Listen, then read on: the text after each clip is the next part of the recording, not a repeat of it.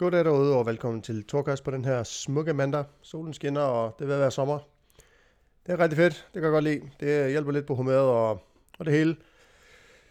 Børnene er kommet i skole igen, og Danmark begynder lige så stille at åbne op her efter den her coronatid, så der, der er spændende tider at få. Inden øh, jeg går i gang i dag, der vil jeg lige lave en øh, lille bitte reklame for mig selv. Øh, fordi at jeg har i nogle år dyrket yoga, øh, som de fleste nok ved, øh, hvis du har hørt de første 4-5 afsnit her, så, så har du fundet ud af, at øh, altså, jeg, jeg er meget for yoga, og det startede jeg jo egentlig med, fordi jeg havde ondt i ryggen, ligesom så mange andre håndværkere har. Og efterfølgende har jeg så uddannet mig til, til yogainstruktør og øh, prøver at få andre håndværkere til at lave yoga. Så jeg har lavet sådan et øh, koncept, der hedder håndværker-yoga. Og øh, hvis man er nysgerrig på, øh, hvad fanden det er for noget, øh, så kan man gå ind på YouTube og bare skrive håndværker yoga, eller finde mig på Facebook som Yoga Tor. Og det er, jeg har nogle videoer, hvor man, hvor man kan lave øh, yoga hjemmefra, uden at, altså den ene af dem, der behøver man ikke en yoga eller noget som helst, der kan man bare lige prøve et kvarters tid, bare lige for at få en fornemmelse af, hvad det er for noget. Og det er ikke noget super avanceret, fordi at, øh, jeg er ligesom så mange andre øh, håndværkere, og mænd specielt, måske ikke super smidig, øh, og det er sådan set heller ikke mit mål med det, men men lige at, og bare for at få gjort noget godt for kroppen, så ja, det tror jeg alle vil have godt af. Så hvis du har lyst, så kan du, så kan du tjekke det ud. YouTube, håndværker yoga og øh, Facebook, yoga Tor, hvis, øh, hvis det var noget for dig. Min gæst i dag blev anbefalet af en, øh, en kammerat, øh, og jeg vidste jo egentlig ikke, hvem han var, øh, inden, inden han blev øh, anbefalet til mig, hvis jeg skal være helt ærlig. Og han hedder Claus Rosted. Claus har været kendt for mange ting, blandt andet som professionel rollespiller, øh, målmand og anfører på reality-fodboldholdet FC Zulu. Øh, det er så mange år siden. Øh, og for sit arbejde på den internationale scenarierække College of Wizardry, som foregik fra 2014 og nogle år frem på et, øh, på et slot, der hedder Samek Chochar, eller noget i den stil i Polen. Det var nok ikke øh, rigtig udtalt, men øh, fred være med det.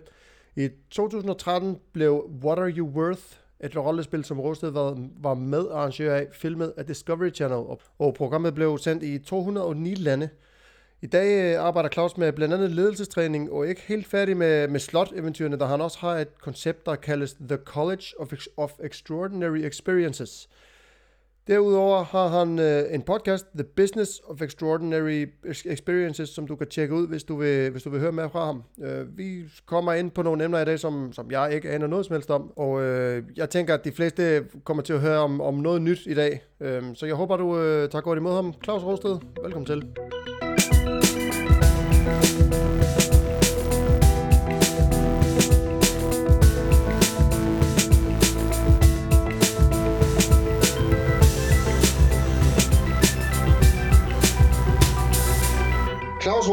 Øh, velkommen til Torkast, og tak fordi at, øh, du gav dig tid til at være med her i dag.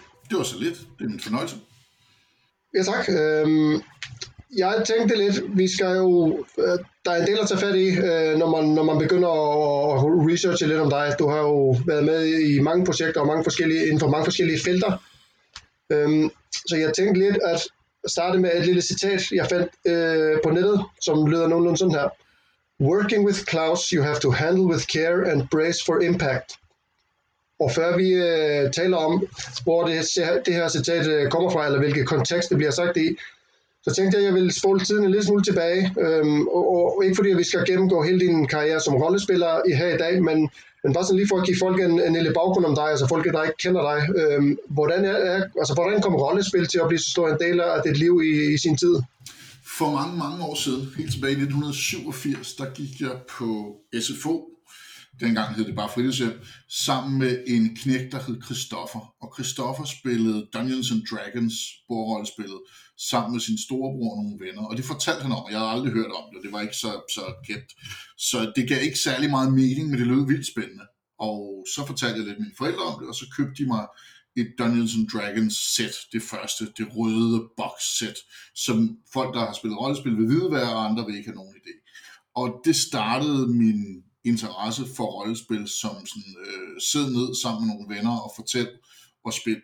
Og i 1993, da jeg var 13, så var der nogle af dem i min lokale spilleklub, som sagde, vi skal til det her live rollespilsarrangement, hvor at vi tager ud på en skole, og så klæder vi os ud som vores roller, og så en hel weekend, så lades vi som om vi vores roller, og så tænkte jeg, det lyder med vildt.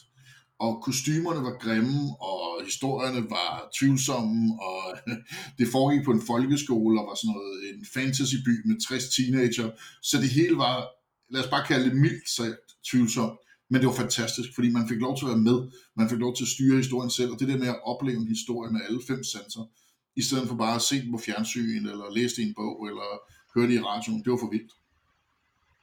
Ja, Jamen, det lyder også, øh, det lyder egentlig meget sjovt. Øh, altså sådan for, for dem, der, der måske overhovedet ikke aner noget om rollespil, altså nu siger du, det, nu kommer vi lidt ind på det der med øhm, det, det der hedder live action roleplay, hvor man ligesom øh, ikke bare sidder indenfor og spiller et spil, men man går faktisk ud og klæder sig ud i naturen. Er det, det er rigtigt forstået, og så laver man ligesom det er lidt ligesom at lave en film, den bliver bare ikke optaget, eller hvad? Den nemmeste måde at forklare et rollespil på, i hvert fald sådan en live-rollespil, som er det med at bruge kroppen, det er at forestille dig et teaterstykke, og alle ved, hvem de spiller i teaterstykket, og alle ved, hvad det går ud på, om det er Julius Caesar, eller om det er øh, Star Trek. Men lige før tæppet går fra, så fjerner du publikum, og du fjerner manuskriptet. Så alle ved, hvem de er, men resten er fri improvisation, og der er ikke nogen tilskuer, så man spiller ikke for nogen, man spiller for sin egen fornøjelses skyld. Og det kan være orker og elver ude i skoven, det er meget populært, det kan være øh, øh homoseksuelle i 80'erne, som er ramt af AIDS, eller det kan være et rumeventyr. Det mest crazy rollespil, jeg har spillet med i, var nok, da vi kørte 4.000 km af Route 66 i USA med et falsk rockband. Så der var ikke så mange unge og ældre involveret. Der spillede vi i stedet for øh, et, et, øh, et rockband på tur. Wow. Øh, den, den historie, jeg tænker måske sådan lige, vi, vi er nødt til at dyppe tæerne en lille smule ned i. Hvordan, hvordan kom det til? Altså, var, var du i banen på forhånd, eller var det bare en uh, spontan idé? Øh, det kom egentlig af, at der var en af dem, jeg arbejdede sammen med, en polsk fyr, Mikolaj Vicher, og nogle amerikanere, vi arbejdede sammen med, de satte sig ned og snakkede og sagde, at de kunne godt tænke sig at lave et rollespil om en bustur i USA i 60'erne. Og så ville spillet skulle foregå inde i bussen, og så holdt man pauser, når man øh, holdt pauser. Og så tog vi den idé og sagde, hvad hvis spillet nu foregik hele tiden, så der ikke var nogen pauser, og det ikke foregik i 60'erne, men foregik i nutiden, og man så spillede et rockband. Så, så ideen var at sige, der er mange af os, der har drømmen om at være et rockband på tur, i hvert fald dem af os, der ikke har prøvet det. Rigtige rockmusikere vil sige, det er pisse hårdt, men for os andre, så er det lidt sådan en, en, en drøm, mange har, lidt som at åbne en bar, med noget de færreste får gjort, og med god grund. Og, og her var en chance for at udleve den, øh, den fantasi, samtidig med, at man tog de ultimative roadtrips, som må være at køre Route 66. Ja, det må man sige. Jeg må så være, øh, kende mig skyldig i det der med at, at ville være rockstjerne. Jeg har spillet trommer i, i mange år og har opgivet drømmen lidt nu, efter jeg fik uh, familie og sådan noget, men, men jeg tænker, det må da have været en vild oplevelse at, at opleve drømmen. Altså, var der publikum, eller var det bare spillet i bare sådan spontant udenfor, eller hvordan foregik det? Jamen, vi spillede rigtige koncerter undervejs. Så, så ja, ikke med meget publikum, men dog med noget. Åh, oh, det lyder, det lyder bestemt som en, uh, et sjovt roadtrip. Det, det var det. Det var helt vanvittigt. Og, og også en af grundene til, at vi gjorde det, var for at udforske grænserne mellem fantasi og virkelighed. Fordi selvom man spiller roller, så de oplevelser, man har, de er jo ægte. Og de mennesker, man møder, de ved jo ikke, at man spiller en rolle. Så i en uge var jeg musikvideoproduceren Rick Stevenson, som er lidt ligesom Claus, bare skruet op til 11, og så amerikansk nationalist mm-hmm. og en lille smule lomfilosofisk. Ja, op til 11. I love it. Uh, Spinal Tap. øhm, ja, for ikke at springe alt for langt uh, frem i tiden, der vil jeg lige sådan øhm, spørge om, om en ting i forhold til det her. Når man, når man laver den slags øh, aktiviteter, om det så er øhm, det, altså, det at køre som et rockband, eller om det bare er ude i skoven med nogle venner, jeg tænker, det kræver vel en del samarbejde. Altså, jeg tænker, hvis, hvis manuskriptet, som du siger, er fjernet, og jeg kommer til dig og siger, altså nu lader vi bare som om, at lad os bare sige, at det var en krisesituation, og jeg skyder dig, og, og så er du jo nødt til at ligesom samarbejde med, at enten har jeg ramt eller ikke ramt. eller er det ikke svært at navigere i, og så opstår der mange konflikter i spillet? Der er nogle rollespil, som har nogle regler til at afgøre det. Altså hvis jeg slår dig med et latexvær, og du spiller en bonde, så øh, lægger du dig ned og skriger. Hvor hvis du spiller en, en stor held, så kan det godt være, at du siger, haha, der skal mere til for at få mig ned med nakken. Men hvis der ikke er, er, er regler for, hvordan man løser de, slags, de ting, så betyder det, at spillerne må improvisere, og som du siger, så er der, så er der meget tillid, der er nødvendig for at få sådan noget til at virke, at det kræver, at vi spiller med i stedet for imod hinanden. folk er vant til, når de spiller fodbold, eller når de spiller badminton, eller andet, jamen så spiller man mod hinanden, og så er der nogle regler, der definerer grænsefladerne, der definerer, hvad må man og hvad må man ikke, hvor meget må man sparke de andre over skinbenet, og hvornår tæller et mål.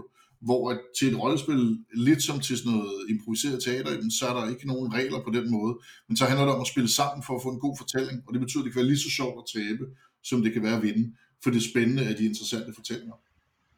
Ja, men jeg tænker, det, øhm, og, og det er vel noget, der gavner ind i, i fremtiden, vil jeg sige, eller bare i livet generelt, det der med, altså man lærer jo på en helt anden måde at samarbejde, når, når det er sådan noget der, når der er sådan lidt mere fri tøjler, der er måske nogle regler, men man, man er nødt til at sådan improvisere samarbejde lidt. Jeg tænker, det må da give en rigtig god base for, for fremtiden, altså lad os bare sige for arbejde, eller for når man stifter familie, eller du ved, whatever situation man nu kommer i. Der er et par ting, man lærer rollespil, der er mange, men et par af de ting, man virkelig lærer af det, det er nummer et, så lærer man noget om at se situationer på nye måder. Fordi når man først har spillet 20 forskellige roller, når man først har været øh, snedig øh, dværgetrollmand, eller rumskibskaptajn, eller fattig tigger, eller hvad man nu har været, rockmusiker, så er det svært ikke at tænke, at den rolle, man spiller til hverdag, det er også en rolle. Så, så der er noget med at se nogle, nogle strukturer, nogle systemer, og se på verden som noget, der kan laves op. Der er, jeg har et par venner, der griner lidt på et tidspunkt og sagde, det er lidt som om, I har taget en af pillerne i Matrix, som om I kan sådan se bag se bag strukturerne, fordi man bliver bevidst om, at det er alt sammen konstruktion. At når der er sociale regler, så er det en konstruktion, når der er ting, vi gør, så er det konstruktion. Fordi når vi spiller rollespil, så leger vi med alle de forskellige ting, og så forestiller vi os andre verdener og andre personligheder. Så nummer et er, at man, man får i hvert fald noget træning i at se ud over virkeligheden og se på mulige virkeligheder. Nummer to ting er, at man bliver god til at slippe kontrollen eller man bliver i hvert fald bedre til at slippe kontrol. Det er ikke det samme som, man bliver god til det. Fordi når du spiller et rollespil med 100 forskellige mennesker, så er det 100 forskellige personer, der hver er hovedpersonen i deres egen fortælling.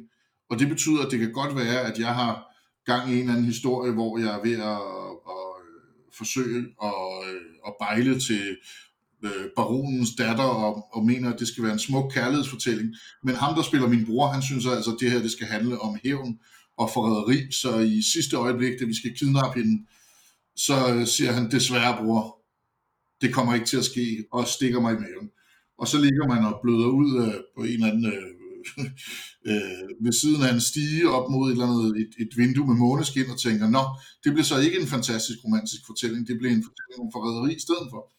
Og det kan være lige så spændende, men det, det lærer selvfølgelig en noget om, at man kan ikke kontrollere alting. Og der er rigtig mange mennesker, som jeg møder i mit arbejdsliv, hvor noget af det, de er allerdårligst til, det er til ikke at have kontrollen og om de er lærere, eller konsulenter, eller projektleder, eller hvad det er, det er sådan set ikke så vigtigt. Det der med, at de skaber et lille kongerige, hvor de kan have kontrol, og hvis der er noget, der rykker den kontrol, så kan nogle af dem godt blive ret paniske. Og det, det, det lærer man af rollespil. Man lærer, at bedst når man tror, man har styr på det hele, så er der nogen, der har en helt anden historie, de vil fortælle, og så, øh, ja, så bliver man øh, forrådt, eller rampelyset flytter sig, eller tingene bliver anderledes, og så man improvisere. Ja, Jamen, det der med kontrol, det, det synes jeg faktisk er ret, øh, det, det er meget spændende emne i, i min lille øh, verden her, fordi jeg har gået til, altså jeg har gået og prøvet mange ting. Jeg er meget nysgerrig mand øh, af natur, og, og jeg er sådan mere eller mindre klar til at prøve næsten alt, øh, en gang i hvert fald. Og, og mange af de ting, jeg har gået til, altså vi har prøvet sådan noget åndedrætstræning for eksempel, og, og det, er, det, det er de samme emner, der kommer op, det er de samme problemer, og det der med kom, altså folks brug for at have kontrol, det er utrolig stærkt i rigtig mange mennesker. De, altså jeg vil næsten våge at påstå, at det er de fleste mennesker, og det er jo nok fordi, at man, man ikke har lært det et eller andet sted. Man, vi, har, vi har jo lært, vi lærer, at vi skal til kontrollen over vores eget liv. Vi skal gøre det og det og det her, for at ligesom opnå de her mål, og gøre som, du ved, man, man, det man tror, man skal i livet. Øhm, og, og det der med at bare opgive kontrollen og befinde sig i situationer, hvor der ikke er så meget kontrol, altså hvis vi er lidt aktuelle og tager corona halvøjet her nu her, altså man har jo ikke rigtig kontrol over noget, og det, altså, det skaber altså angst, det gør. Corona er et godt eksempel. Jeg kan se, at jeg er med i sådan en gruppe for sådan nogle solo-selvstændige og freelancer og folk med små firmaer. Og der er cirka 40.000 medlemmer, og det vil sige, at der er ret meget diskussion derinde, og, og folk er som udgangspunkt ret gode til at give hinanden plads. Men det jeg kan se, det er, at der er nogen, som siger, åh, det her corona, det æder med med noget lort for mit business. Øh, har I nogle tips og idéer til, hvordan jeg kan tænke nyt? Jeg har allerede prøvet de her, de her ting. Nogle af dem er gået godt, nogle af dem er gået dårligt, men jeg, jeg er mod på at prøve nye ting. Så er der dem, der siger, at corona har helt smadret min business, det er fandme noget lort, jeg ved ikke, hvad jeg skal gøre. Måske skal jeg overveje noget andet, måske skal jeg blive øh, bud for voldt og køre med mad, eller måske skal jeg tage mig et webdesign kursus, eller gøre et eller andet andet. Og så er der den tredje spændende gruppe, som er dem, der siger, nu har jeg i 20 år, eller 10 år, eller hvor lang tid det nu er, kørt min business, og det har været rigtig godt. Så derfor så fortjener jeg, at det vender tilbage til normalt. Og når så folk siger, at du kunne jo begynde at sælge online, eller du kunne begynde at lave kurser i stedet for, eller du kunne gøre det her eller det her, så har de gode undskyldninger for ikke at prøve noget nyt. De vil gerne have forandring, men de vil bare ikke have, at der skal ske noget nyt.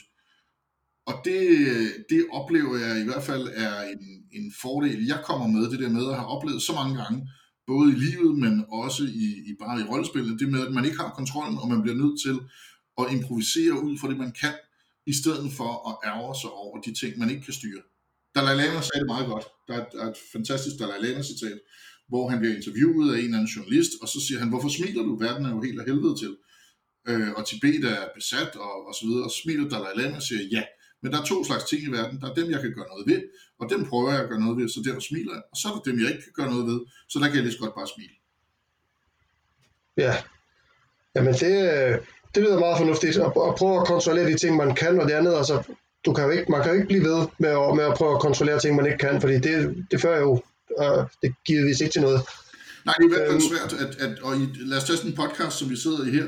Jeg kan ikke styre dine spørgsmål, men jeg kan godt styre mine svar. Så hvis du stiller spørgsmål, altså selvfølgelig kan jeg sige, det er et unfair spørgsmål, eller øh, øh, hvad fanden har du gang i to? Det er ikke det, vi har aftalt.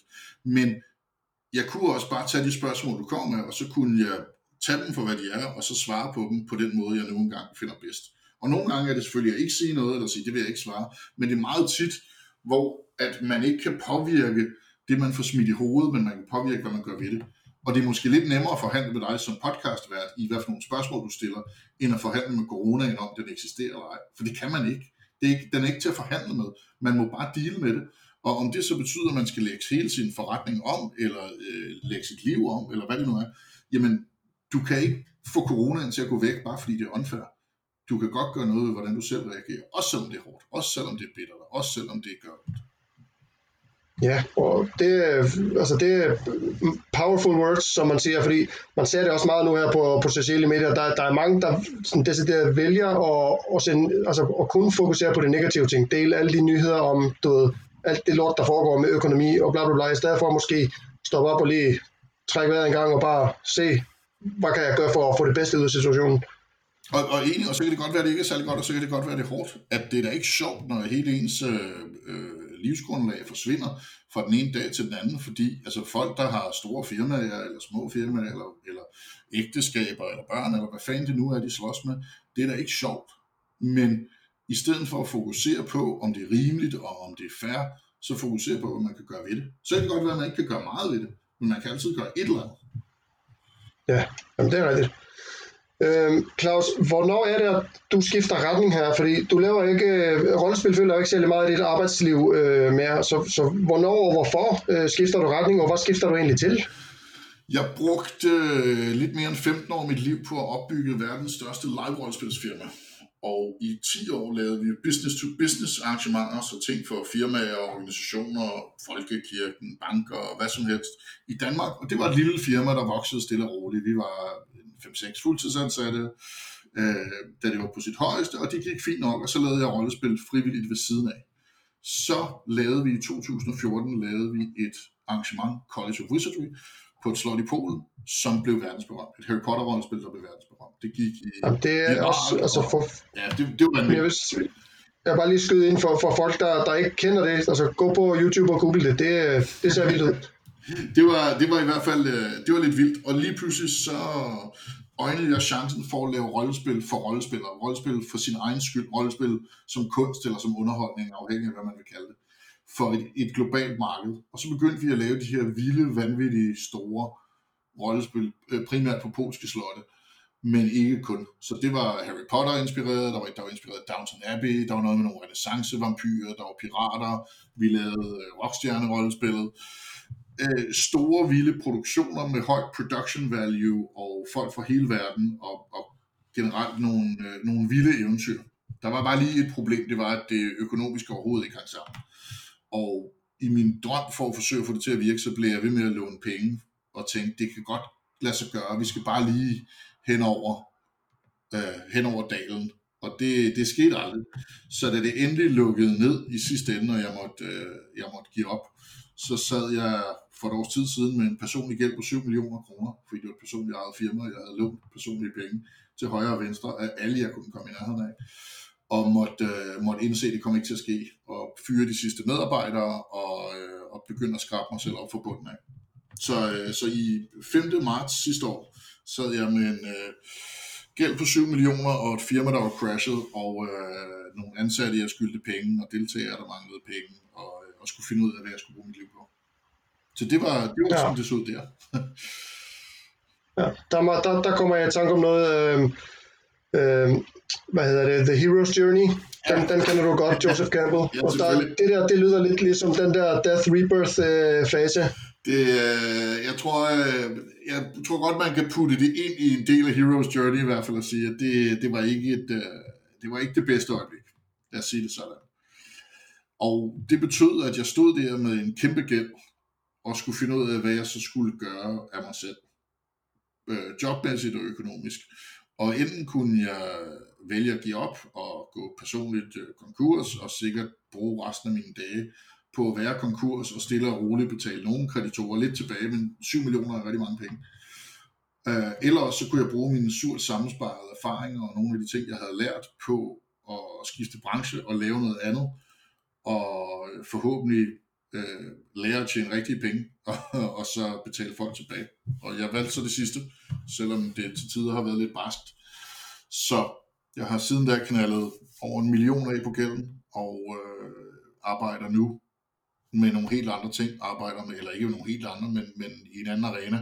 Jeg arbejder med oplevelsesdesign og med ledelsestræning, og øh, udover vores College of Extraordinary Experiences, som er en, en, en læringskonference i oplevelsesdesign, så øh, laver jeg noget arbejde for konsulenthuset McKinsey, hvor jeg har sådan en fin senior advisor titel, og laver konsulentopgaver selv, og, og som sagt ledelsestræning, konsulentopgaver og oplevelsesdesign, så det noget af det er at kunne trække på det, jeg har lavet før, men det er et helt andet sted, og det er med nogle andre kunder, og nogle gange med nogle andre mål. Ja, altså jeg har jo, altså du, du blev hovedarrangør i den lokale rollespilsforretning i Roskilde som 18-årig. Vil du sige, at ledelse er noget, der har kommet øh, naturligt til dig sådan altid, eller er det noget, du har skulle træne dig til, eller noget, du skulle have lært? Uh, det er et barsk spørgsmål. Det vil sige, på nogle punkter er jeg en øh, virkelig dårlig leder, og på nogle punkter er jeg en virkelig god leder. og øh, nogle af de ting, der altid har faldet mig naturligt, det har været at tage ansvar, og øh, turde tage chancer, og turde tage fejl. Og det er en af de ting, som øh, det lidt kræves for at være en god leder, det er, at man tør sige, mm, jeg tror på det her, og det er den vej, vi skal. Og så viser det sig, at man tager fejl, og så må man sige, vi tog fejl, eller jeg tog fejl. Øh, og så må man prøve at lære det. Og det har jeg altid været god til. Men været god til at, at motivere folk, og det er det gået sådan nogenlunde med. Nogle gange har jeg ikke været god nok til, eller tit har jeg ikke været god nok til at lære mine fejl. Og det er en meget tynd linje, der går mellem at tage, rigtig, tage de gode chancer og tage de dårlige chancer. Så jeg har nok begået flere fejl end langt de fleste mennesker. Men til gengæld har jeg så, på grund af de fejl, jeg har begået, nogle gange også lavet nogle lidt vilde ting. Og det er forbløffende nemt at se udefra, det er forbløffende nemt at se bagefter, og sige, det der, det lykkedes, så selvfølgelig var det en god idé. Eller det der, det lykkedes ikke, så selvfølgelig var det en dårlig idé. Så, så en af de ting, jeg i hvert fald har lært, det er, at der er mange, der bedømmer ledelse og initiativ ud fra resultatet, ikke ud fra beslutningen. Og det er jo i virkeligheden noget forfærdeligt pjat. At det er meget, meget nemt at sige bagefter, jamen det lykkedes, så det var en god idé, eller det lykkedes ikke, så det var en god idé. Men, men man skal beslutte, om man kaster terning. Også selvom man ikke ved, om det kommer til at gå godt eller ej. Jamen det er det, det, det kræver også mod at, at træffe en beslutning. Altså man kan jo stå i en presset situation, og der er nogen, der ligesom skal sige, ved du hvad, vi gør det her. For det er jo ikke altid, at man står i en eller anden øh, en given situation, og, og den rigtige vej er helt åbenlyst. Altså der kan være 10 forskellige veje, og man er nødt til at tage sådan et kvalificeret gæst, ligesom Mette Frederiksen, og dem har været nødt til at gøre med corona. Altså man er nødt til at, man er nødt til at handle, man nødt, der skal tages en beslutning, og, og det er en rigtig leder, den, den er jo ikke bange for at tage beslutningen. Nej, og Mette Frederiksen er et godt eksempel, at hun tager beslutninger, og, og nogle gange tager hun fejl, og hun sagde også til at starte med, det, det hele, hele det her show startede for alvor, så vi kommer til at begå fejl. Og noget af det, som jeg synes en god del af befolkningen er god til at huske, men der er desværre også nogen, som, som er meget hurtige til at sige, jeg har været rigtig stor fan af Mette Frederiksen i hele det her forløb, men nu gjorde hun noget dumt, om det var her genåbning af skolerne, så nu er min tillid brudt. Jamen, hvis du ikke kan have tillid til en leder, der vil gå fejl en gang imellem, så betyder det, at du ikke kan have tillid til ledere, fordi ledere kommer til at begå fejl. Den eneste måde, man kan undgå at begå fejl på, det er ved ikke at gøre noget. Og hvis jeg skulle komme med, nu vi lige taler corona, hvis jeg skulle komme med et råd til nogle flere mennesker, så vil det være at sige, prøv nu at høre, der er nogle mennesker, som har taget det kæmpe tunge ansvar og stå med ledelsen lige nu, og måske tager de fejl. Men de gør det så godt de kan, med den information de kan, og der er intet de hellere vil, end at tage de rigtige beslutninger. Der er bare ikke nogen, der ved, hvad der er de rigtige beslutninger, og det er så nemt at være bagklog, og det er så nemt at sidde derhjemme og sige, at de skulle have gjort det anderledes. Hellere sige, hvor kan man hjælpe? Hvad kan man gøre med de ressourcer, der er til rådighed? I stedet for at jamre over, at nogen har begået en fejl. Jeg har ikke lyst til at bytte øh, job med Mette Frederiksen lige for tiden. Hold kæft, hvor nogen have det hårdt. Og ja, det, det tænker jeg, der er mange, ja, der, jeg tænker, der er mange, mange søvnløse netter der. Ja, og selvfølgelig kommer hun til at begå fejl. Og nogle af fejlene kunne måske være undgået, hvis der havde været mere tid, eller bedre rådgivning, eller hun havde været et andet slags menneske. Og nogle af dem kunne ikke have været undgået. Fordi hun handler ud fra, hvad der er bedst, og vi har en idé om, at hun sidder alene og tager beslutninger, men hun skal jo tage hensyn til så mange mennesker. Politisk bagland, eksperter, folkeopinion, underlige øh, sære mennesker, der har en, en klar idé om et eller andet, uden det er noget som helst belæg for det.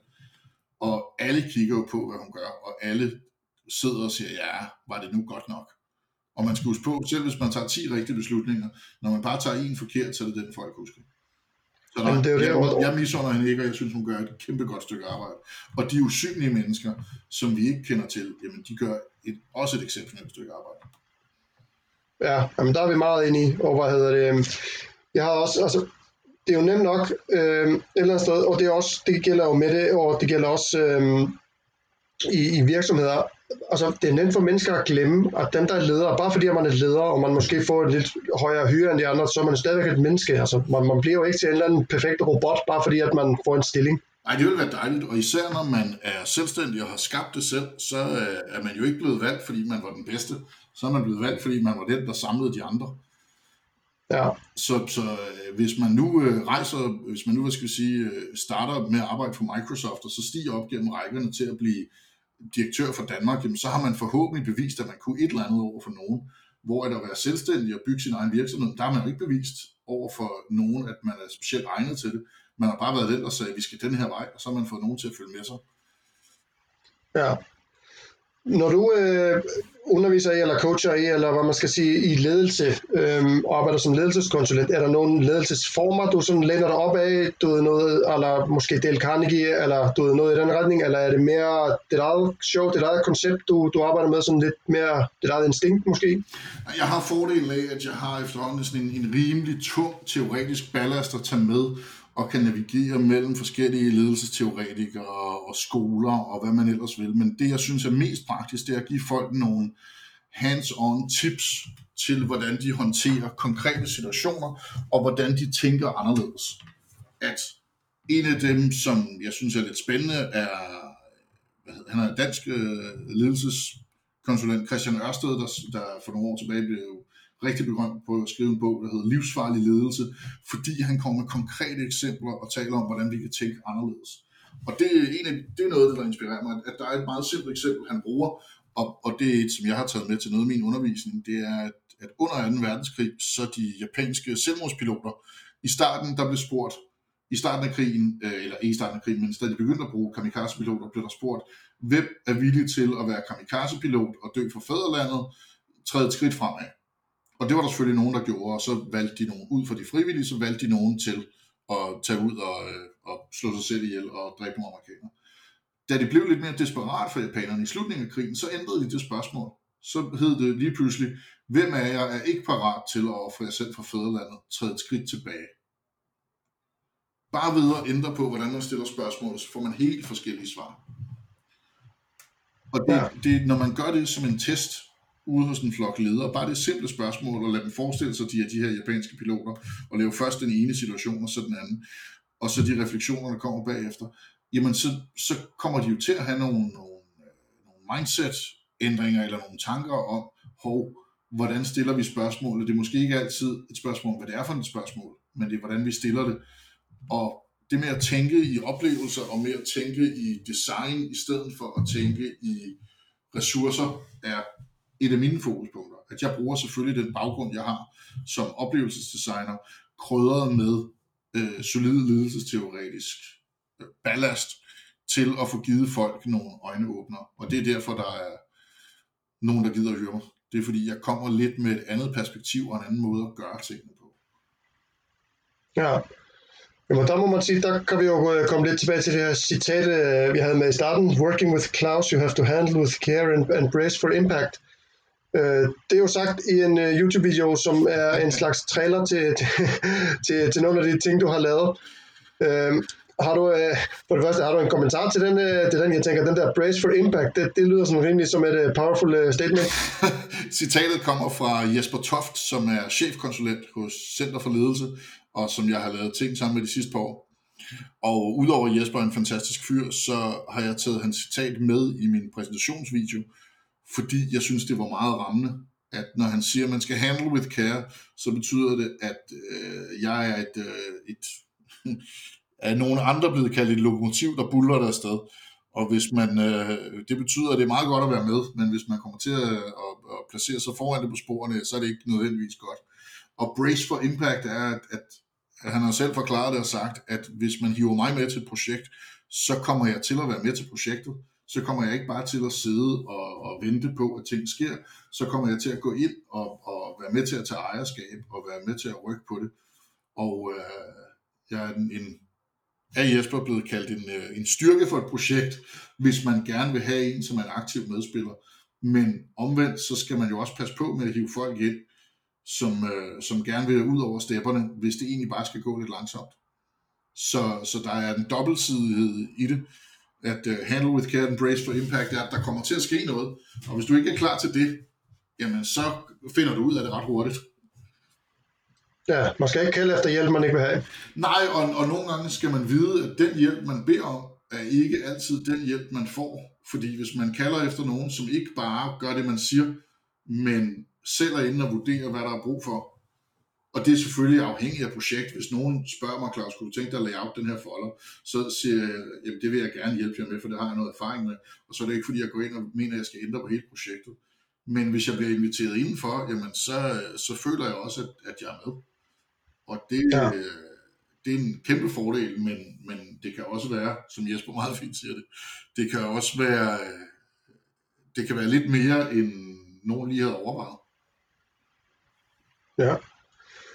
I dit arbejde nu, øh, er du mest med til at hjælpe nuværende ledere øh, med omstruktureringer og træning osv., eller træner du også øh, nye ledere sådan helt forbundet? Altså, vil, vil jeg for eksempel, lad os sige, at jeg havde mulighed for at komme i en, en lederstilling, vil jeg kunne ringe til Claus Råsted og sige, Claus, jeg har sgu brug for noget vejledning, hvordan, hvordan bliver jeg en god leder her? Ja, det vil du sagtens kunne. Det er jo, jeg har jo fordelen af, at jeg både har konkret ledelseserfaring og netop har den, den, den teoretiske ballast og coaching-erfaring efterhånden. Selvfølgelig synes jeg, det er mest spændende at coache eksisterende ledere, men det er bare ud fra et lavpraktisk perspektiv, at øh, der skal også gerne være nogen, der, der betaler min husleje.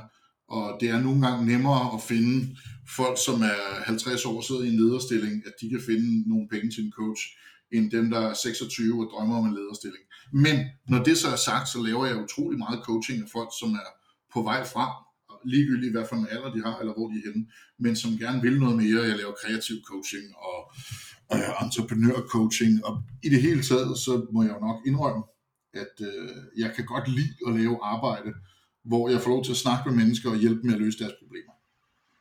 Især hvis jeg kan få ja. lov til at snakke lidt, og så kan de sige, nej, hvor lyder det klogt. Det er jo, det er jo mit favorit.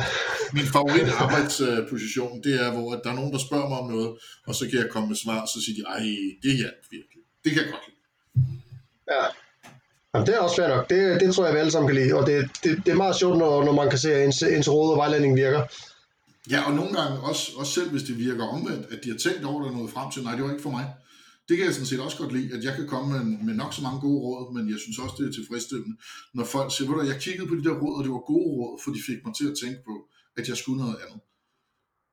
at hvis man kun måler sin succes ud fra, hvor mange folk gør, hvad man vil have, eller hvad man har foreslået, jamen så siger man noget indirekte om, at man er en fans klog kal, hvor at hvis man i stedet for måler sin succes ud, og hvor mange man har fået til at tænke over tingene, og tage nogle valg, som giver mening for dem, så synes jeg, man kommer meget længere, fordi ligesom når vi får råd af andre mennesker, vi har jo lidt flere data, end de har.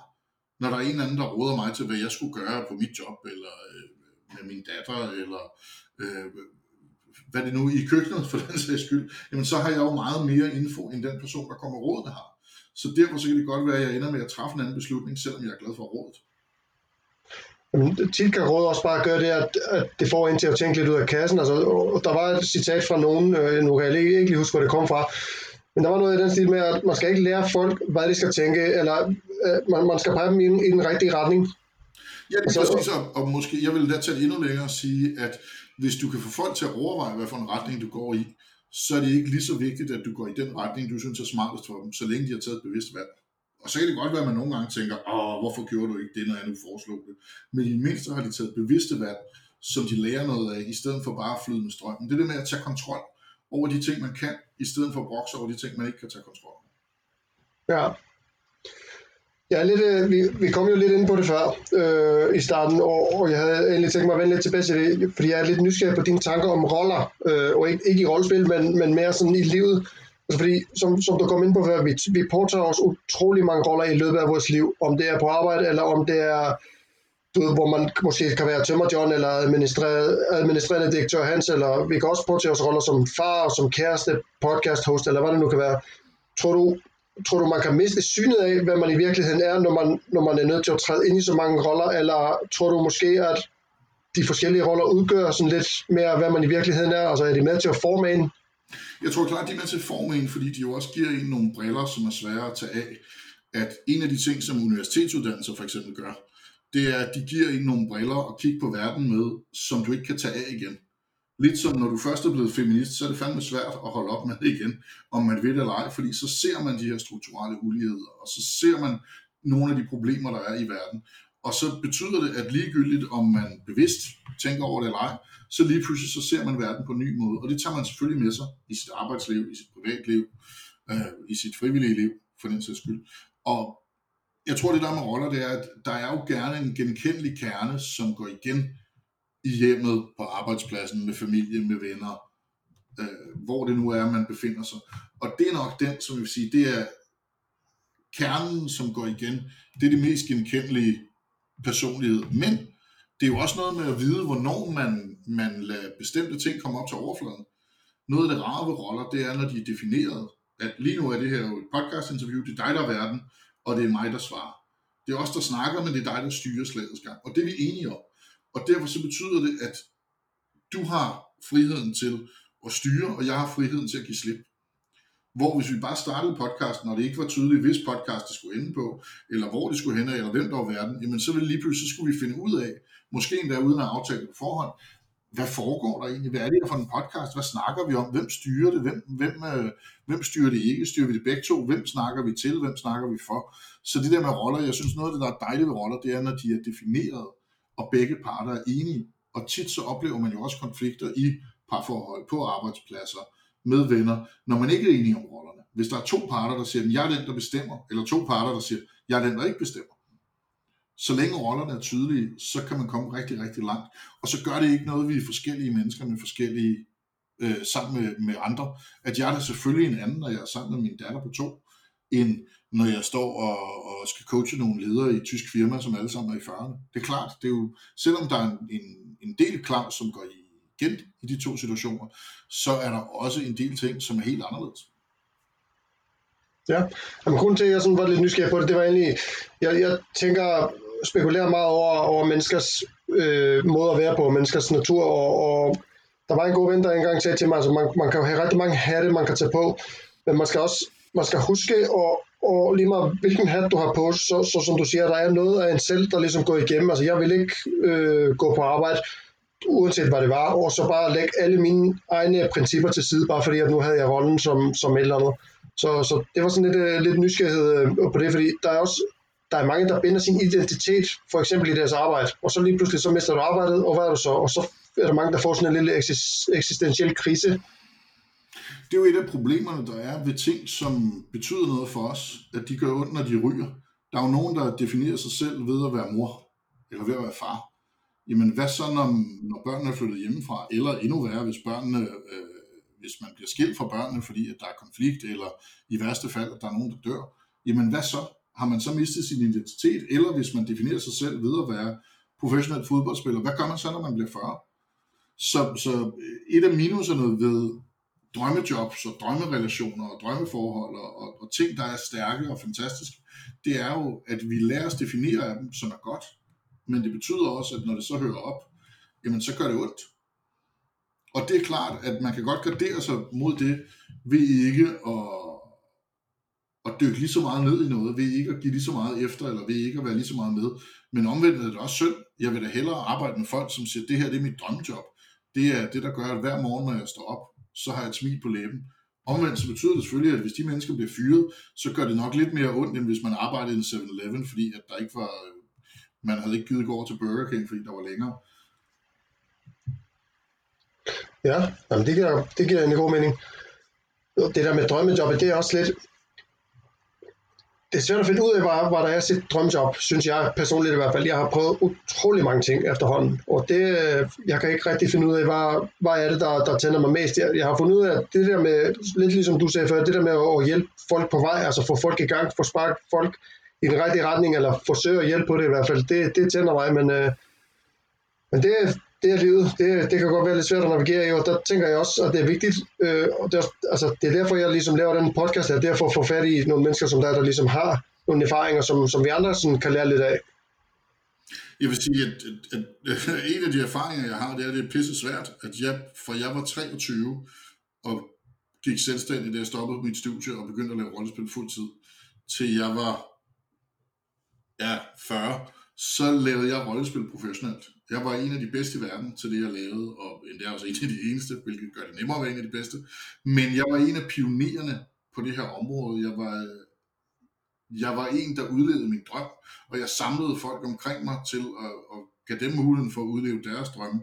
Og jeg var en inspiration for en masse mennesker, som nogle af dem vidste ikke engang, at det var en mulighed, før at de sagde, wow, jamen når Claus og hans team gør det, så kan man jo godt. Og lige pludselig så forsvandt det. Lige pludselig så skulle jeg redefinere mig selv.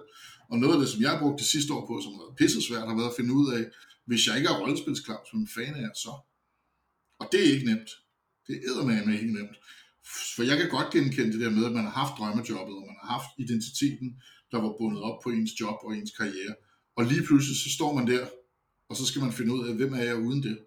Er jeg nogen uden det? Det er man selvfølgelig. Men, men hvordan kan man komme videre, og hvordan kan man komme et andet sted hen? Og endnu sværere, hvordan kan man lave noget, som selvom det er noget helt andet, på en eller anden måde bygger på, hvem man var. Så det, øh, det synes jeg er pissehammerende svært, men også derfor spændende. Ja, Jamen det, er, det er meget spændende igen at finde en ny, ny hat at tage på. Jeg har egentlig øh, sådan lidt, lidt smule i forlængelse af det, øh, og så ikke helt alligevel, participatory fiction hvad, øh, hvad er det? Hvad, hvad går det ud på? Det, det er noget af det, er det, er det nye, du har gang i? Øh, ja, og, og det er et godt eksempel på noget, som er lidt nyt og lidt gammelt, at Participatory Fiction kom øh, ja, til Nordic Business Forum Speaker Contest sidste år, skulle komme på et emne.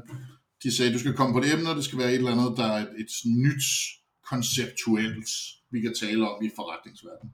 Og så tænker jeg, jeg vil tale om, hvordan participatory fiction, det er simpelthen det nye fede. Og det er, at i stedet for at tænke i film og tænke i bøger, så tænker vi i computerspil, vi tænker i rollespil, vi tænker i interaktivt teater, vi tænker i ting, hvor man kan være med. Så i stedet for, at du tilskuer til en fiktion, så kan du være med. I stedet for, at du kan se Luke Skywalker, så kan du slås sammen med Luke Skywalker, eller måske kan du ligefrem være Luke Skywalker.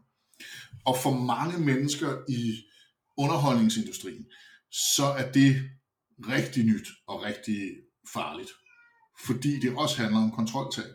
Jeg har øh, for nogle år tilbage holdt oplæg hos Disney Imagineering i Kalifornien om, hvordan man kunne bruge rollespil. Og Disney har selv haft nogle folk til øh, på øh, hvad hedder sådan noget, studietur til nogle af vores rollespil i forbindelse med, at de skulle åbne deres nye Star Wars land. Galaxy's Edge, som bruger klare rollespilselementer, og som blandt andet har inspiration for de, nogle af de arrangementer, jeg har været med til at lave. Ikke kun dem, men, men blandt andet derfra. Og noget af det, som de synes var spændende, var det der med, hvordan man får folk til at være med, og hvordan det giver engagement, og hvordan det giver ejerskab, og hvordan det giver stærkere oplevelser, stærkere fortællinger. Men de er også pisse bange for at miste kontrollen.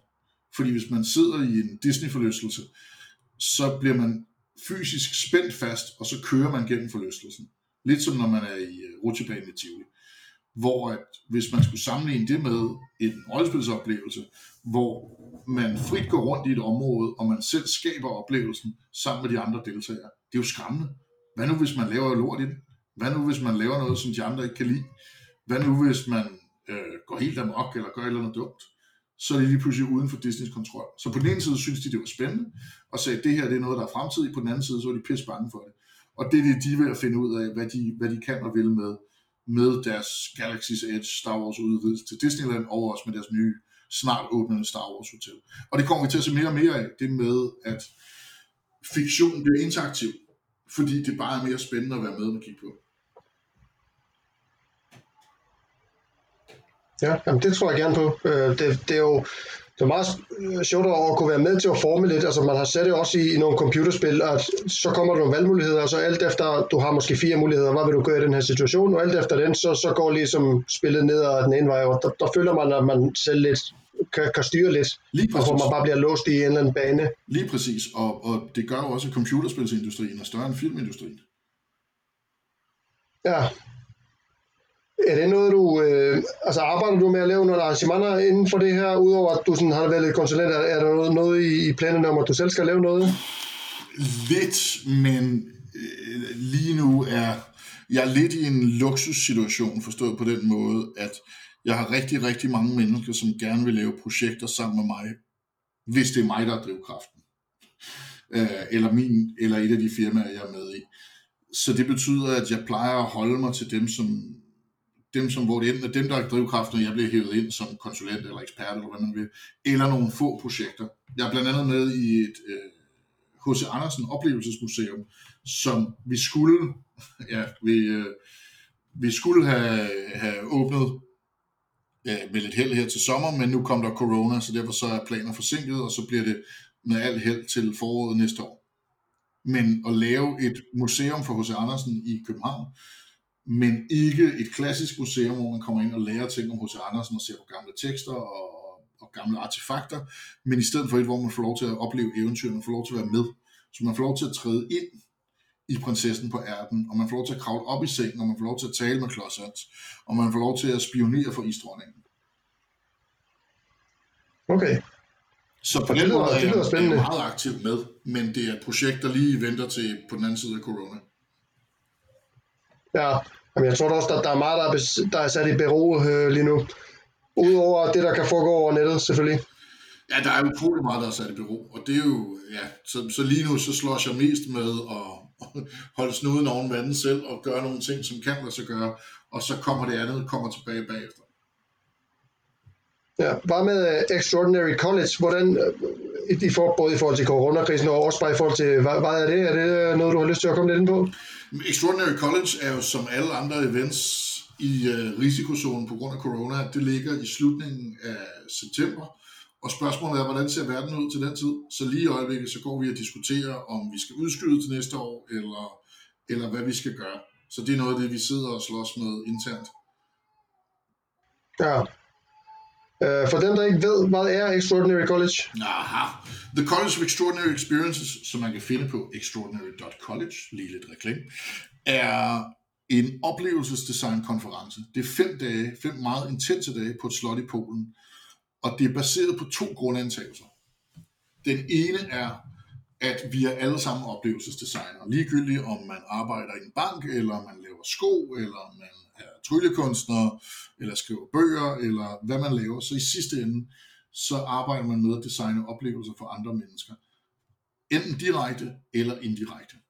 Så det er den ene ting, det er at tænke i oplevelsesdesign, i stedet for at tænke i produktdesign, eller service design, eller i, øh, i ja, hvad kunne man ellers, øh, IT-arkitektur, men tænke i, hvordan skal oplevelsen være i sidste ende for dem, der bruger produktet eller er til oplevelsen. Så det er den ene del. Det er, at, vi mener, at oplevelsesdesign har gavn af at samle folk fra mange forskellige brancher.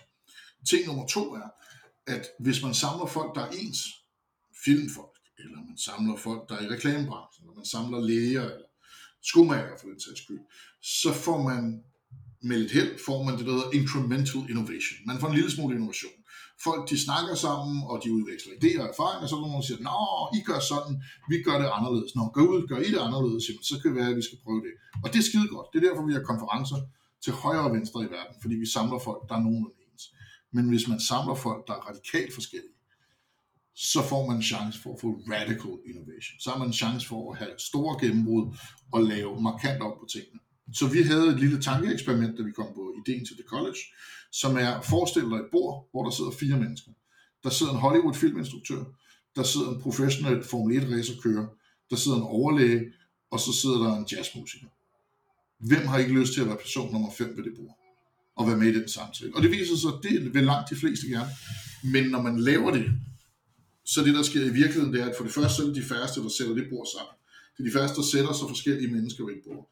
Og for det andet, hvis det sker, så er det ikke altid, det går særlig godt, fordi så kigger de på hinanden, og så siger den ene, du er for kunstnerisk, og den anden siger, du er for corporate-agtig, og den tredje siger, du er for ung, du er for gammel, du er for forkert, du er for anderledes.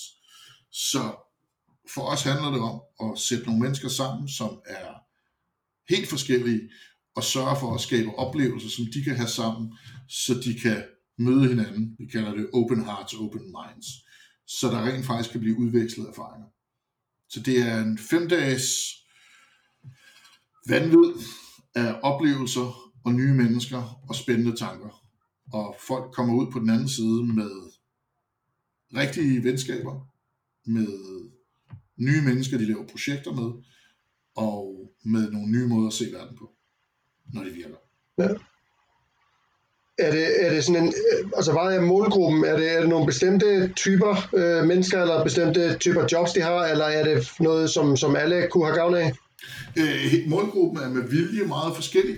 Så der er advokater, der er brætspilsdesignere, der er øh, filmfolk, der er studerende, der er øh, en, vi havde sidste gang, hun arbejder som formgiver for øh, Victoria's Secret, som et eksempel. Der er tryllekunstnere, der er en blandet landhandel af mennesker. Der er øh, folk, der er i investeringsverdenen, der er på Wall Street folk. Ideen er at blande folk og få dem til at snakke sammen. Så derfor så, når du spørger, er det en bestemt type mennesker? Ja, så forskellige som muligt. Okay. Jamen, det giver jeg mening. Og det, det, altså, det er jo tit det der, i hvert fald, øh, og jeg har oplevet, det er der sådan magien kan opstå lidt, fordi at som du siger, hvis man bare sidder sammen med folk øh, fra samme branche, der, eller nogen, der bare er enige om alting, der, der sker der jo ikke selv meget vækst, kan man sige. Man kan i hvert fald sige, at, at også det for, at der sker noget helt nyt, er ret små. Der skal nok ske noget innovation og noget, noget nytænkning, men også for, at der sker noget radikalt nyt, er ret små i forhold til, hvis du blander folk, så de er nogle helt andre steder fra. Ja. Alright, jamen øh, det lyder spændende. Jeg har også været inde og kigge lidt, og, og det foregår jo også øh, på, på et slot, kan man sige, og jeg tænker, omgivelserne må også øh, give en del. Det, det ser i hvert fald meget, altså både fedt og spændende ud, men også bare sådan ret hyggeligt. Omgivelserne gør selvfølgelig noget. Det er klart, at hvis man det øjeblik, man er på et slot i Polen med øh, hemmelige gange og, øh, og en hemmelig bar i, øh, i fangekælderne, jamen så er det lidt anderledes allerede der. Så er man allerede lidt i en anden modus og når man så tilsætter kostymer og interessante mennesker og underlige oplevelser, så, øh, så er der en chance for at se verden på en ny måde. Ja, det må man sige. Vi, sådan, øh, vi skal jo til at runde af lige om, om ikke så længe. Øhm, øh, så jeg kunne godt tænke mig at høre lidt om, altså, om der er nogle andre sådan, spændende projekter, du har i støbskeen, eller noget, du har gang i, du synes skal ud til folk. Jeg har jo set på, på dit Facebook-side, du har jo lavet sådan en, øh, en lille folder om, øhm, om how to improve online meetings and workshops. Er det noget, du, øh, du også beskæftiger dig lidt med? Ja, at, at øh, som så mange andre, så er jeg jo ramt af corona, og det betyder, at de projekter, jeg er med i, og de firmaer, jeg er med i, er, er nu digitale. Jeg har fordelen af, at jeg nu i nogle år har arbejdet øh, utrolig meget online, så det vil sige, at jeg har noget konkret erfaring med, hvordan man arbejder bedre online, hvordan man holder online møder, hvordan man laver online workshops, og derfor blev det til en lille 40-sides e-bog, og om det emne med nogle konkrete tips til, hvordan man kan gøre sine oplevelser bedre. Og det er selvfølgelig igen, er det med oplevelsesdesign hatten på. Så ikke bare tænke i, hvad kan man gøre på skærmen, men også hvad kan man gøre uden for skærmen. Øh, og, og det er selvfølgelig også noget, jeg nogle gange hjælper folk med i det her coronashow. Hvordan gør de det bedre? Fordi der netop er mange, der skal omstille sig. Jeg hjælper et tysk universitet med at lave digital læring for tiden, som et af mine projekter. Ja, fordi altså, vi har været, de fleste har været nødt til at lære øh, lidt for nyt, hvordan, hvordan gør vi her, fordi også det der med at mødes online lidt, ligesom vi gør nu, vi, altså, jeg vil jo til enhver tid foretrække at sidde øh, over for dig, sådan, så man lige, for eksempel det der med at skulle kunne læse øh, og sådan nogle ting, altså det kan jo være rigtig svært igennem nettet, så, så det, er sådan, det er en helt ny, øh, ny øh, bane, vi bevæger os ned af her. Det er noget helt andet, og det betyder omvendt, at vi skal lære nogle nye ting, men til gengæld så er det også noget med at kigge på nogle fordele, som der er ved de ting. Når vi nu alligevel skal gøre det digitalt, så kan vi lige så godt kigge på nogle af fordelene. En af dem er for eksempel, at vi havde sat en time af til at tale sammen, og det betød, at vi brugte to minutter på lige at sige hej, da vi var logget på samme sted, og så kom vi sikkert til at bruge to minutter på at tale sammen, når vi er logget af. Så det vil sige, for en times snak on the record, så tager det os en time og fem minutter. Hvis vi skulle have mødtes et eller andet sted, så selv i København, hvor vi begge to bor, jamen så skulle i hvert fald en af os skulle have transporteret sig, og så er der sikkert været lidt trafik, og så er der lidt bøvl, og så skal man lige finde det, og så skal man lige sige hej, og man skal lige have en kaffe. Så effektivitet, sådan tidsmæssigt, er i hvert fald en af de ting, vi får ud af det her, og det er endda, når vi bor i samme by. Tænk på, hvis vi skulle have snakket med en eller anden, der boede i San Francisco, jamen så hvis man skal have et fysisk møde, så er det lige pludselig en flerdags aktivitet i forhold til at have digitalt. Så noget af det også bare at kigge på, hvad er det for nogle ting, som digitalt kan, når vi nu er tvunget til at bruge det, så kan vi lige så godt få det bedst mulige ud af det. Og der er nogle ting, som, ja, står der lidt om i e men, men der er nogle ting, som det digitale kan, som det fysiske bare slet ikke kan. Og dem skal vi måske blive bedre til at gøre mere af, i stedet for bare at prøve at trække det fysiske over på det digitale. Ja, bestemt, fordi det giver også lidt mere frihed et eller andet sted, som du siger. Altså, vi har jo, den ene også har jo sparet, altså i hvert fald en times kørsel måske, øh, frem og tilbage, og, og, og så, så jeg tænker, det, det kunne være en effektivisering også for mange firmaer, hvis man kunne begynde at gøre tingene lidt mere, lidt mere online. Altså du kan jo se Zoom, øh, den her online platform, øh, den er jo den er jo vokset, jeg ved ikke hvor mange procent øh, her på den sidste måneds tid. Er det så må ikke, må ikke det kommer til at ændre landskabet lidt? Jo, og, når, og, og selv når corona ligesom er på en eller anden måde, ikke, vi kommer jo aldrig tilbage til, til, hvad vi var vant til, men selv når det ikke er sådan, så vi alle sammen er låst inde af frygt for at sprede smitte, så kommer der stadig til at være mange, som vælger at, at arbejde anderledes. Jeg har selv i løbet af den her krise nu haft hjemmekontor og nået frem til, det kommer jeg til at blive ved med bagefter selvom det har været rart at have det udekontor. Fordi nu har vi testet det og fundet ud af, jamen, selvom der er nogle minuser ved det, så er der også nogle fordele. Blandt andet, at der ikke er noget transporttid til kontoret, og det er nemmere at skifte mellem hjemmetid og kontortid. Og det er der nogen, hvor det er en dårlig idé, men, men for meget af det arbejde, jeg laver, især når jeg ikke er i felten, så er det faktisk ikke så tosset lige at kunne holde en pause og gå ud og sige hej til min kæreste og min datter, og så gå ind og lave noget igen bagefter. Det kan jeg ikke, hvis jeg sidder på et kontor. Nej, der er også mange, der snakker om det der med, at man er jo faktisk, altså der er mange, der bliver mere effektive af at arbejde hjemme. De får lavet mere på mindre tid, fordi man føler sig lidt mere, øh, øhm, hvad skal man sige, du skal jo aflevere noget. Altså når du sidder på kontoret, der, der er du på arbejde. Der er der måske ikke så meget tryk på, at du skal være så effektiv, men når du er hjemme, så skal du ligesom på en måde lidt i større omfang stå på mål for det, du bruger din tid på. Det kommer i hvert fald an på, hvordan man arbejder. At der er nogle af de ting, jeg laver, dem vil jeg overhovedet ikke kunne lave hjemme, og det betyder lige i øjeblikket, at jeg laver dem slet ikke. Mens der er andre, som som er nemmere at gøre hjemme. Jeg var for eksempel nervøs for, om jeg kunne optage podcast. Jeg har en, en podcast selv også, The Business of Extraordinary Experiences. Og den var jeg nervøs for, om jeg kunne optage interview på her, mens vi har sager hjemme. Fordi en toårig, der gerne vil uh, sige hej til sin far, har ikke nødvendigvis specielt meget forståelse for, at far han er lige travlt. fordi hun synes faktisk ikke, det er særlig spændende inde på kontoret. Hun kommer ikke engang, når hun siger hej men, men hun kommer ikke ind og forstyrrer, og det var vi nervøs for. Så jeg var nervøs for, om jeg overhovedet kunne optage podcast-afsnit hjem, men det viser, det kan jeg sagtens. Ja, men jeg har lidt samme udfordring med podcasten. Jeg havde faktisk også tænkt mig at spørge lidt ind til din, øh, eller nævne din podcast i hvert fald, fordi at, øh, den er jo på engelsk, øh, kunne jeg så, kunne jeg så øh, høre, når jeg, når jeg begyndte at lytte lidt til den. Jeg synes egentlig, det var meget spændende, det der eksperiment med, øh, som du kom lidt ind på før, hvis man, hvis man, hvis man havde to podcastværter, der mødtes, og, og man havde ikke på forhånd aftalt, hvem podcast det var, og hvem der skulle styre samtale, hvad man skulle snakke om, og så bare se, hvad der skete. Det kunne egentlig være, det kunne være, det kunne være sjovt. Og det er jo ikke så tosset, og det er noget af det, vi ser ske. Øh, jeg tænker, du har også nogle kaffemøder med folk, og dem har jeg jo haft tonsvis af, både offline og online, især når man er i en lidt mere løs branche med freelance-opgaver, så mødes man med nogen, og så er det altid sådan lidt uklart, jamen, prøver du at sælge noget til mig, eller prøver jeg at sælge noget til dig, eller skal vi sælge noget til en tredje part, eller, eller hvorfor mødes vi egentlig? Hvor at, at i forhold til et podcast-interview, hvor det er ret defineret, jamen, du er verden, jeg er gæsten, eller omvendt, jeg kunne være verden, og du kunne være gæsten, men vi kender i hvert fald rollerne, hvor de der møder, hvor man ikke ved, hvorfor man egentlig er mødtes, hvor man lige skal følge hinanden lidt på tænderne, og så snakker man lidt om historie, og så snakker man lidt om baggrunden, og hvor man vil hen.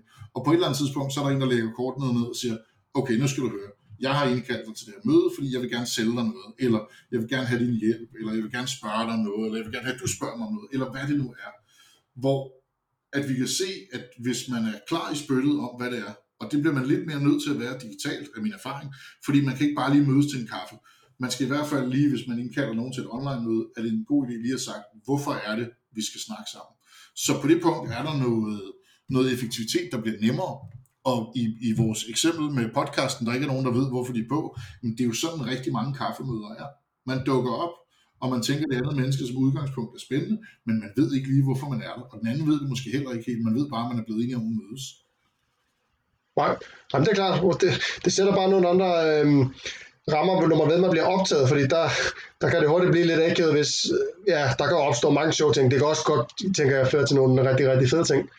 Men øh, vi er sådan lige så stille begyndt at, at nærme os slutningen her, øh, og inden vi løber helt tør for tid, der vil jeg øh, igen sådan høre lidt om, altså er der noget, du øh, gerne vil reklamere med? Altså, hvad har du, er der noget, du har gang i noget spændende, som du synes, folk øh, skal vide om? Åh, oh, der er sgu så meget. Men, men hvis man er nysgerrig, så er The World of Hans Christian Andersen, det kan googles, er vores H.C. Andersen Oplevelsesmuseum, som med lidt held åbner til næste forår i København. Så er der, hvis man gerne vil vide noget om The College of Extraordinary Experiences, så findes vi på extraordinary.college. Og sidst men ikke mindst, hvis man bare er nysgerrig efter, hvad jeg er for en, så hvis man googler Claus Rosted, eller bare Claus Rollespil for den sags skyld, så, øh, så finder man et, øh, et kaninhul, som er stort og fyldt med alt muligt. Så hvis man gerne vil finde, ja, det må sige. vil finde ud af lidt mere af mig, så er der rigeligt derude. På både godt og Ja, det må man sige. Der er også øh, mange, der er også mange bøger, du har skrevet mange bøger efterhånden, men øh, et sidste spørgsmål, som jeg stiller alle mine gæster her, det er, hvis du, altså med al den viden, du har i dag, hvis du kunne give dig selv et råd som 30-årig, hvad ville det råd være? Så vil det være, lad være med at have så mange mennesker i dit liv, som betyder noget. For det er simpelthen ikke til at holde styr på. Det vil være rådet. At en af, en af de ting, som jeg øh, gennem min, mit lange både sociale og professionelle liv har været, har været at møde ufattelige mængder fantastiske mennesker. Og nogle af dem øh, er det gået bedre med end andre, og nogle af dem er man måske mindre venner med den dag i dag. Men en af de ting, jeg har opdaget på mine lidt ældre dage, er, at hvis der er tusind mennesker, der betyder noget i ens liv, så betyder det, at man skal navigere i tusind holdninger til alt det, man gør. Det er svært nok at skulle dele med, hvad siger ens familie til de ting, man gør? Hvad siger ens kone, kæreste? Hvad siger ens børn? Hvad siger ens øh, forældre? Hvad siger ens nære venner? Hvad siger ens tætte kollegaer? Men hvis man har tusind mennesker i sit liv, hvor man skal tage sig af, hvad de mener om hvad som helst, så er det eddermame svært at være til. Og det er noget af det, jeg har lært, og det vil jeg ønske, jeg havde lært noget før. Det er fint at have folk i sit liv, Ja, men de skal ikke alle sammen øh, have lige så meget indflydelse på, hvordan man går til tilværelsen. nej. Jamen det, øh, jeg tænker, det, jeg synes, det, det lyder som et meget godt råd, egentlig. øhm, der var egentlig ikke øh, så meget tid tilbage, og jeg havde ved sådan set kommet igennem næsten det hele, som jeg havde. Jeg havde lidt øh, en smule til, men øh, det kan vi måske tage en anden gang. Det tager vi bare en anden gang. Jeg vil øh, sige rigtig mange tak for, at du havde lyst øh, til at være med her. Vi er kommet ind på nogle emner, som, som jeg ikke er stærk i, eller ved så meget om, og, og det, øh, jeg elsker at blive klog på noget nyt, øh, selvom det kan godt være svært at, at, at styre samtalen, når man kommer ind på noget, som man, hvor man tænker, wow, okay, der er jeg på dødt vand, men, øh, men det er jo sådan, man lærer. Det skal være lidt ubehageligt, før det bliver godt igen. Så øh, Claus Rosted, jeg siger tusind tak for din tid i hvert fald, og jeg håber, vi øh, får lov til at, at give hånd en dag, hvis, hvis man må det en gang ud i fremtiden. Det gør vi helt sikkert, ellers må vi give en albu eller sådan noget. Det var i hvert fald en fornøjelse, Thor. Ja tak, og øh, ja, ha' det godt.